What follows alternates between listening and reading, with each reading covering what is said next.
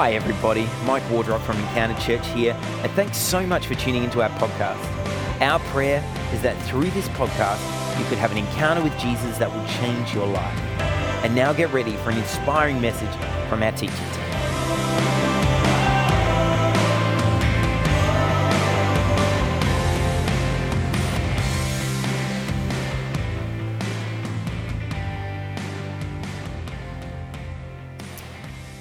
Okay, well, before we kick into this new series, I got to teach everyone a new word. Okay, an important word. You ready? Yeah. Word learning time. That word is prefigure. Everybody say prefigure. Prefigure. Okay. Prefigure means to be an early indication or version of something. Okay? An early indication, an early version. Kind of like a practice, but not exactly. So, throughout the Bible, we see people who prefigure Jesus. That is, they are great examples that pointed forward to the perfect example that was coming. So, like a signpost, Jesus was everything that they aspired to be. Are you with me so far? Okay. That means that every hero of the Bible, doing their best to be faithful and obedient to God, points forward to Jesus, the true hero. They prefigure him. They came before, but they point towards what was to come. They're living signposts of the new and better human that was to come, which means that when you read about some of these characters in the Bible, and in your mind you're like, these are heroes, great women and men of faith, and then you read the story and you're like, oh, they were messed up. That actually kind of makes sense because they are not Jesus. They are, in some ways, humanity's best efforts to get near that until the true image of God could come in human form. You with me? That's what it means to prefigure. Here's the second thing to know in this series the Bible is a complex book, and that is in part because it's not really a book, it's a library. So if you've ever opened the Bible, if you've been one of those poor souls that gone, I'm going to give this a go. I'm going to open it and I'm going to start from the start and go through to the end. Uh, oh, Oh, my, my heart hurts for you if that's you. That's not a particularly helpful way to read the Bible. It's a logical way if you've never read it before, because that's what you do with books. You open them up at the start, read towards the end. There are some people in the congregation going, Really? Frankly, some of my former interns are going, Really? That's what you do with book? Anyway, they know who they are. But it's a library more than a book. And what joins these books together is a single unifying story. Every part of the Bible, from start to finish, is a love story. It is telling of God's love for his people, beginning with Adam and Eve in the garden, continuing through the call of Abraham and his wife Sarah, becoming the nation of Israel, moving into the life of Jesus, and then the commissioning and sending out of the church in the book of Acts, and going on through to the end of days and the revelation that John has in the book of Revelation about what is to come. There is a single unifying story, and every part of that story is drenched in love. Every word in the Bible Every story, every chapter designed for one purpose to let humanity know that God made us, God loves us, and God has invited with to us to partner with Him in the transformation of all creation. How good news is that? And at the center of this love story, the very linchpin on which human history turns is Jesus. The most important human being who ever lived, it all rises and falls on him. So the golden thread and the heart behind this series, Golden, is Jesus. The golden thread that connects it all together. The one who was and is and is to come. That is, he is a thread through all eternity. He didn't just get born and we're like, oh, where did Jesus come from? No, no. Jesus is preeminent. He has always existed. He's pre existent and preeminent.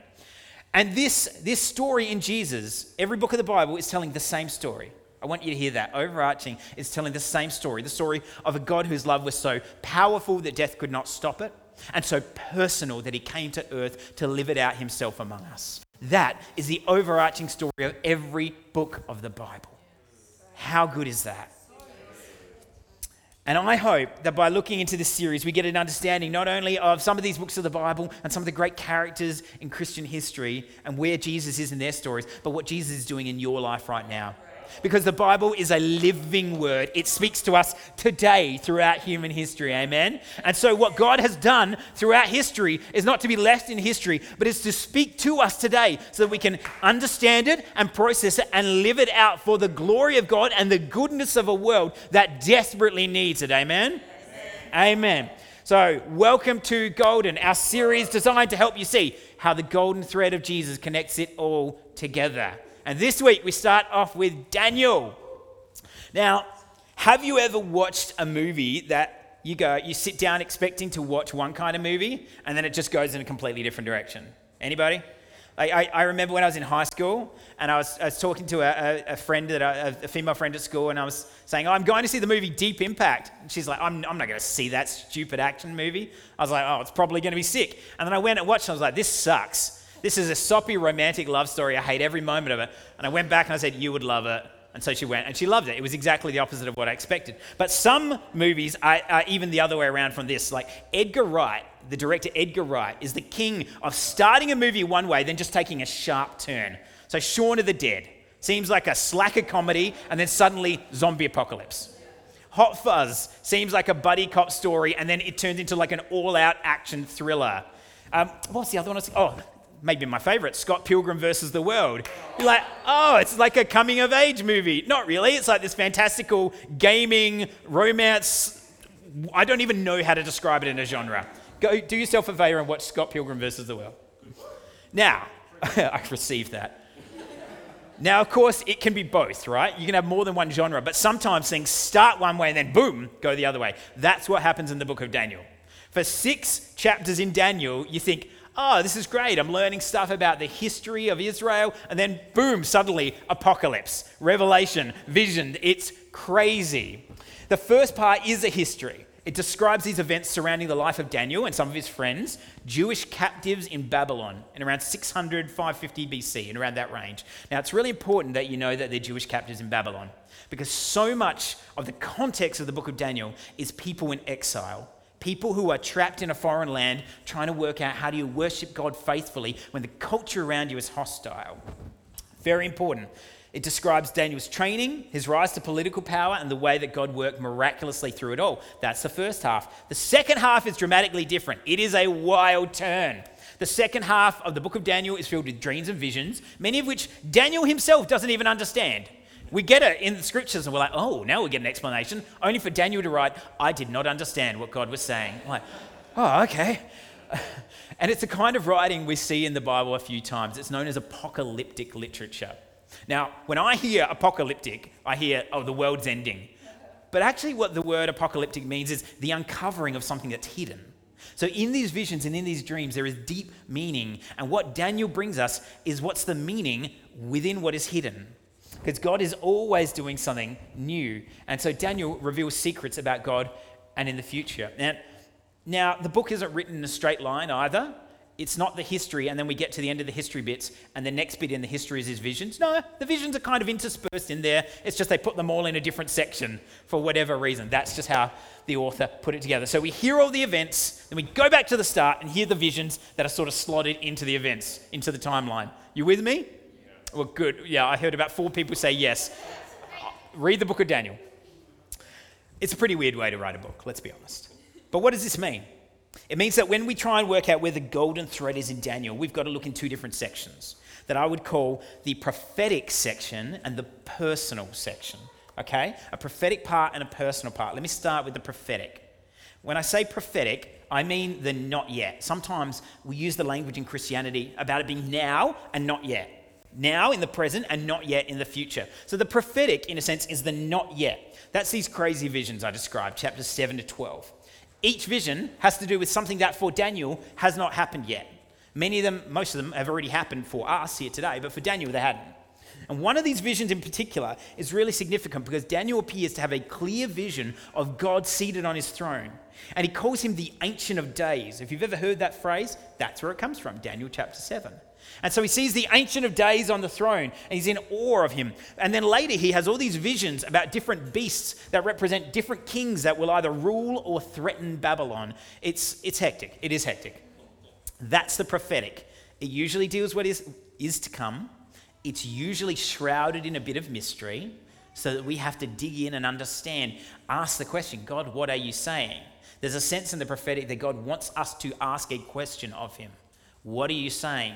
It's shrouded in mystery so that, like Jesus said, those who have ears to hear, let them hear. Those who have eyes to see, let them see. I call that being future focused. And the point of the prophetic section of Daniel is to ask this question Which kingdom will be the one that lasts? Now let's shift to the personal section. The personal section is the now. And this component is much, much easier to understand. In fact, if you grew up in the church, chances are about half of the stories in the book of Daniel you know from Bible stories Daniel and the lion's den and the fiery furnace and the Daniel fast and things like this. It's a much easier story to understand. He's a young Jewish man. He's been taken into exile in Babylon after the king of Babylon invaded Judah, where Daniel and his friends were living. And this is what the Babylonian king did they made a, a, considered plan to take the youngest nobles, that is, people who were wealthy and had been raised in an educated fashion but weren't too old to learn new things, and took them to indoctrinate them in the ways of Babylon. They were young Jewish people, they were given privilege, they were given opportunity, but they were told to become Babylonian. In effect, they were being colonized. They were being fully colonized. You must be indoctrinated in the ways of Babylon the best and brightest young leaders. Imagine the best and brightest young leaders of an entire generation taken and indoctrinated in another culture. You might be able to imagine it because it's part of our history here in Australia too. But this was particularly insidious. And the point of the personal section, chapters 1 to 6, is to answer the question what does it look like to remain faithful to God in a culture where everything is pulling you away? Anyone ever asked that question before? It's a worthwhile question to ask. Daniel and his friends, they've lost their land. They're disconnected from their families, their tradition. They're being indoctrinated into a foreign and hostile culture while at the same time facing punishment for doing anything that would suggest they're worshipping the God of Israel. This is a hostile society, but there is something in this that speaks to the experience of following Jesus in the 21st century in Australia. There is something in this, and this is critical to grasp. There was something in Daniel and his friends that stood out. There's a reason this is in the scriptures today. There's a reason that we're preaching on it, thinking through it, reading through it, processing it, because Daniel and his friends stood out from the crowd. There was a hunger for God, and there was a faithfulness to withstand and transcend cultural pressures. But the environment they were in did not define what God would do in them or who they would serve. Instead, they set themselves to one task. At the core of their being, Daniel and his friends Shadrach, Meshach, and Abednego had one task to become more godly. What we might call today becoming more like Jesus, following Jesus more closely. But really, the overarching idea is just called holiness. Ever heard of it? Holiness. Becoming more holy. This is a deeply unpopular idea, partly because it's hard. It's very out of fashion in the Western church. We don't like to talk about it. But partly is, I think, when we talk about the idea of us becoming holier, it sounds a bit arrogant. And we do not like arrogance or even an idea of arrogance in Australia. We can only be arrogant if we're pulling down other arrogant people. That's how Australians work. But there's a very big difference between being holy and being holier than thou. You, you, you, follow me? If you're familiar with that phrase, holier than thou, there's a judgment happening. Holier than thou says external comparison. I am judging others as less than us. So when you put yourself up on a platform and you sit everyone down, no, actually, that's a bad example. But when you, when you decide to put other people down and you're comparing them unfavorably, as in you are holier than they are, that's, that's being holier than thou. That's judgmental and it's arrogant. Holiness is entirely different. When we strive for holy lives, what we're really striving for is to be set apart for God, not above, apart. And apart can mean in the midst of a culture. For most of us living in Australia, this is what it looks like. To be a Christian in Australia means to strive for holiness, to be set apart while remaining within, to be in the world but not of the world, to use some other language. This is a hunger, this is the striving of holiness. So when we strive to live holy lives, it's not about external comparison, it's about internal conviction. And instead of judging others about how they measure up to us, we're judging ourselves in how we measure up to God. That's a nerve wracking thing to do. And it only goes one way, or it should only go one way. If you're going, actually, I think we're kind of peers, you're, you're probably not worshipping the right God. So, that, friends, is God's vision for your life holiness, becoming more like God. And that's what happens to Daniel. And the very first chapter tells us of these young Jewish men. They're taken away into cultural captivity. They're indoctrinated in the way of the Babylonian culture, but they're determined to remain faithful to God.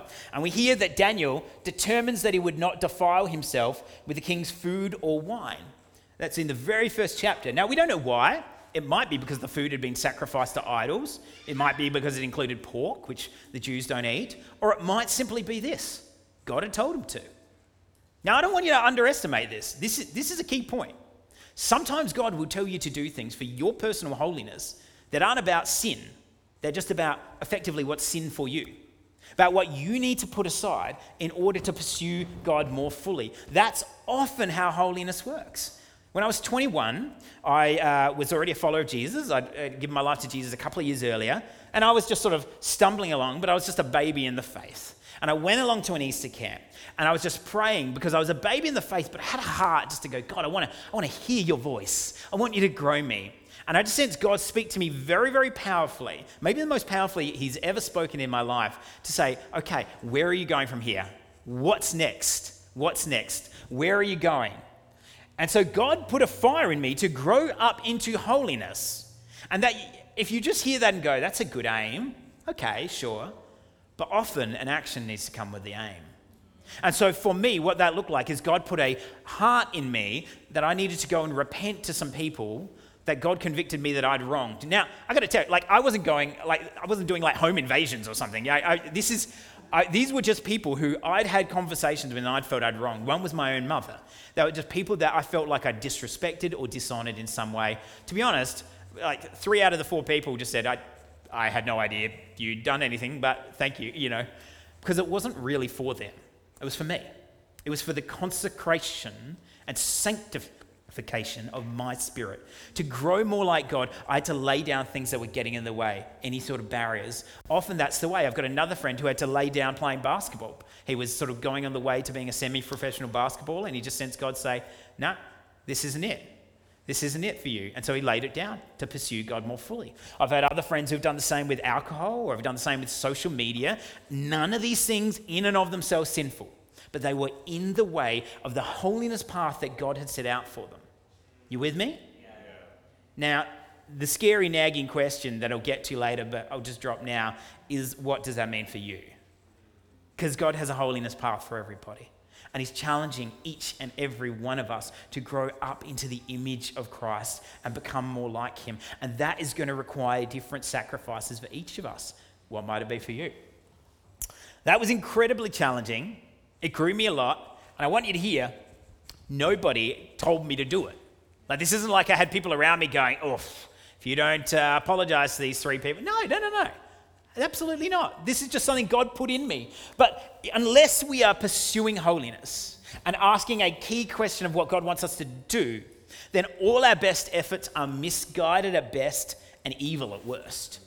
We, we will go about trying to make the world a better place, but in our own image and not in the image of God. And the only way to really do it in the image of God is to open His Word, to be part of His family, to pray to Him, and say with an open heart, God, what you ask me to do, I will do. Where you tell me to go, I will go. If it's challenging, if it's provoking, I want to go there. I want you more than I want this. That's the great question. So, the same was true of Daniel and his friends. They had a particular calling from God to withdraw from royal foods and to only stick to vegetables and water. And it made them stand out from the culture around them. However, I got to tell you, only in like a little way. They were not making a huge deal about this. They were told they had to eat certain foods, and they went to the person in charge of the foods and said, Listen, we really don't want to eat that. What if you just give us vegetables and water? And the chief eunuch said, Absolutely not, because I'm in trouble if you look bad. And they said, No, no, no, no. Test it for 10 days. And then if it's not good at the end, you, you feed us what you want. But 10 days. So they were giving God an opportunity to work, but they did it so gently so winningly. They weren't, they weren't going in throwing any punches, like making a big stand, like, I can't possibly eat that. None, none, nothing like that. They just did it in such a winning way. It was a quiet resistance against the culture of Babylon. Now, if it's a quiet resistance, why is that so important? Let's go to today's teaching text. In the teaching text we heard earlier, an excerpt from Daniel chapter 3, we don't hear about Daniel himself. We hear about his friends, Shadrach, Meshach, and Abednego, these, these three friends of his who were fellow administrators in the king's court, who fasted and prayed with Daniel. And the king at the time, Nebuchadnezzar, what a name. Think about that for future child names. Nebuchadnezzar. Just call him Chad for short. I don't mean that. I don't, don't, don't call him Chad. Had a series of dreams and prophecies where God was trying, Nebuchadnezzar had this series of dreams and prophecies. God was trying to speak to him, God was trying to teach him how to follow him. And his ego kept getting in the way. Some of you may be able to relate. I can relate. In this case, he set up a giant golden statue of himself. Can't relate to that one quite as much. And he demands that people bow down and worship the statue. Now, as you might imagine, this is a problem for God fearing Jewish young men who are just wanting to be wholehearted for God, passionate for God. They come and they say, Look, we, we, they, we've got a problem here. What do we do? Do we bow down before the statue, knowing that in our hearts we worship God? So, does it really matter? Or do we have to take a stand? Do we have to actually refuse, knowing this is one of the Ten Commandments? That's something only they could work out, and I have no doubt that there were other God fearing Jews that chose differently. But for Shadrach, Meshach, and Abednego, we hear they said, No, this far and no further. I refuse. And they refuse because what we do with our bodies is an, an, outflowing of what happens in our hearts. It matters. They refuse because some battles are worth fighting. And they refuse knowing that there is a cost. And the cost is to be thrown into a fiery furnace. And so they're dragged in front of the king, who gets increasingly angrier with their disobedience, and he threatens their lives with a furnace. But they stay calm and issue this iconic line If we are thrown into the blazing furnace, the God we serve is able to deliver us from it, and he'll deliver us from your majesty's hand. I love that even in this, they're still saying your majesty, polite to authority. They sit under that, but they're going, we, but we can't, we can't go against the higher authority. Verse 18, but even if he does not, we want you to know, Your Majesty, that we will not serve your gods or worship the image of gold you have set up. Whether God does or does not save us, we will not worship the idols of your culture.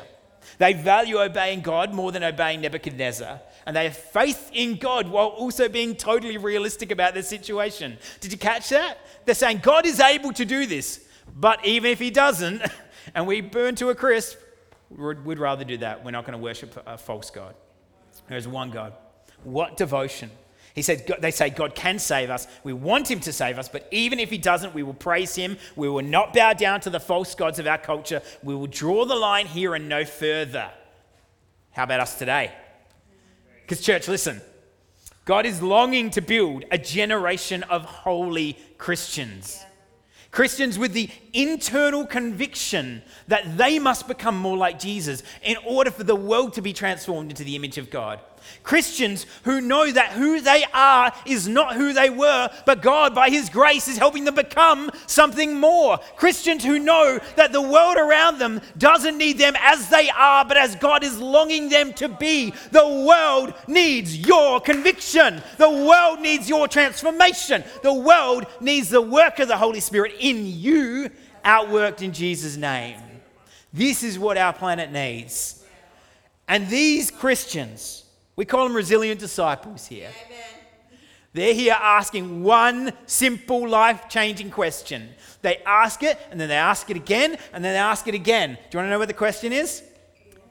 This is the question. What do you want me to do? Yes, okay, it's up on the slide behind me. And that's the prophetic in action. No, no, no.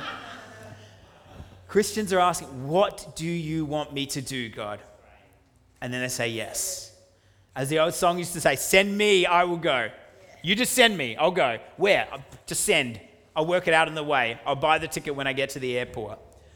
See, just like Shadrach, Meshach, and Abednego church, you're going to be thrown in the fire at some point in your life. Maybe it's already happened. And possibly even for your faith. The more we go into a post Christian context, the more the possibility is that your job could be threatened, your friendship challenged, relationships ended because of your faith, or maybe it is simple as a conflicting conversation. Those simple little conversations we don't like to have when we feel like we're butting heads against someone else's worldview. At some point, you will be thrown into the fiery furnace. And the question is, what will you do when it happens? Let me tell you the timeline for Daniel. Because in Daniel 2, Daniel and the other advisors have their lives threatened by the king. In Daniel 3, Shadrach, Meshach, and Abednego thrown in a furnace. Daniel 4 and 5, Daniel has to deliver dangerous messages to the king of Babylon that could easily get him killed, and different kings too, so he can't just rely on the rapport. And in Daniel 6, he's thrown into a lion's den by another different king. Here's the thing, church. Without that first faithful decision as a young man to set himself to say, I am for the service of the Lord. I only want water and vegetables because this is what I feel God's calling me to, to consecrate myself, to sanctify myself so I can become more holy, so I can become more like Jesus. Without that first step, he never gets through the lion's den. They never get through the fiery furnace. They never get through all these trials and tribulations. They needed to prepare for the fire before they got there. Because, friends, this is compound into your spirituality.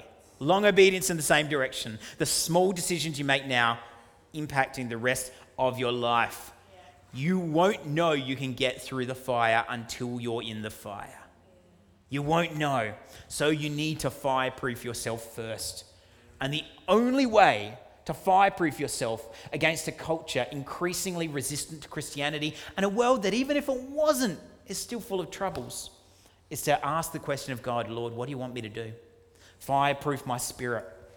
And then ask God to speak to you, not your neighbor, not your spouse, not your friends, you.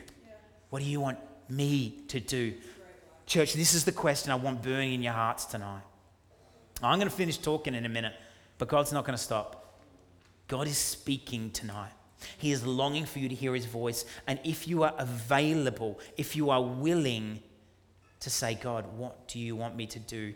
Things can change powerfully. See, this is the now and the not yet of following Jesus. There is a life now to live, a life mostly of small decisions and small obediences, of stepping out in faith, of giving words of encouragement, of being generous with your finance, of uh, sharing your faith with a coworker. These are small beginnings, but these are the only way to work towards God. Sometimes we think all we want are these mountaintop experiences, but between the mountains are the valleys.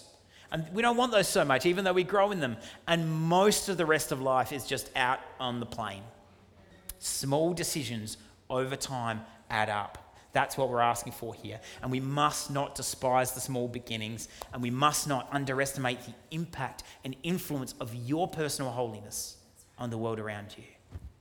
So, where do we see Jesus in the book of Daniel? Well, in Daniel's prophetic vision in chapter 7, he sees someone like a son of man coming with the clouds of heaven. He was given dominion and glory and a kingdom, it says, so that those of every people, nation, and language should serve him, every tribe and tongue. His dominion is an everlasting dominion that will not pass away, and his kingdom is one that will not be destroyed. See, this vision terrified Daniel. But this vision of an everlasting king who was like a son of man, similar but different. Jesus then takes this phrase and makes it one of the key phrases he uses to describe himself throughout the Gospels. In every Gospel, we hear Jesus say, the Son of Man, speaking about himself in the third person.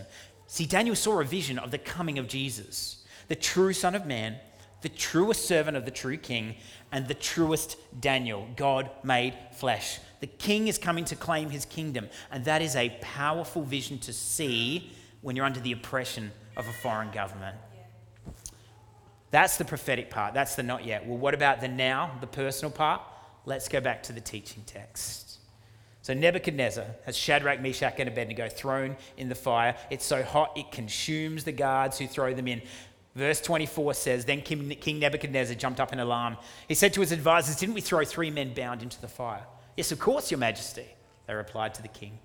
He exclaimed, Look, I see four men, not tied, walking around in the fire unharmed, and the fourth looks like a son of the gods.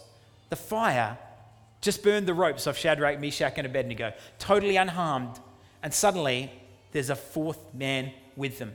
A man like a son of the gods, a man like a son of man. And the king calls them out, but only three of them exit the fire.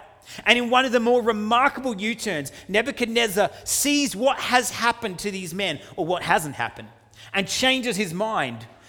He honors God for his deliverance of the three men and honors them for their faithfulness to God. This pagan king, who so shortly earlier had been hostile to God, has an encounter with Jesus, and everything starts to change. And the worship of Yahweh becomes honored for a time in Babylon.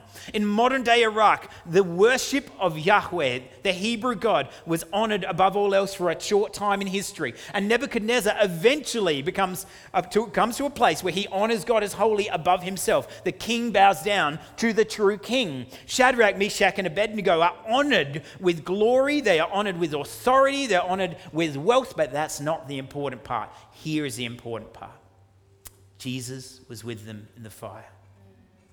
It's the worst moment of their life where they resolved to stay faithful no matter what was going on around them.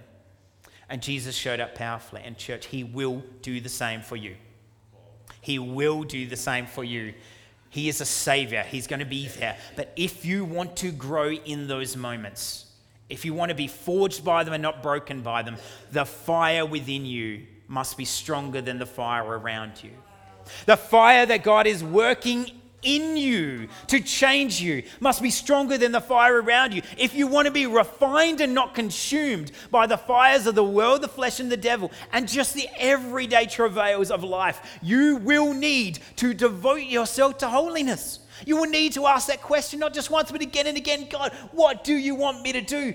Friends, Jesus is going to turn up regardless. He's a savior. That's what he does. He's with you in the fire, He's with you in your trials, He's with you in your joys. But are you with Him? Are you turning up in the same way as Jesus is there trying to walk with you? Not always to get you out of your troubles, but through them. Are you with Him? Have you done the work in your spirit? To allow God to bring you through the fire, not just unharmed, but stronger, more resilient. Are you asking God, what do you want me to do? Because, friends, sometimes God puts us in the fire to put the fire of God in us. And there's a generation here. God is longing for each and every one of you to have a heart that hungers after Him. Some days it's easier than others but every day to again choose again to say, God, what are you saying to me? What do you want me to do? If it's hard, I'll say yes. If it's send me, I'll go. If it's listen, I'll sit. If it's speak, I'll do it boldly. Friends, the question is not what he's saying to me, the question is what is he saying to you?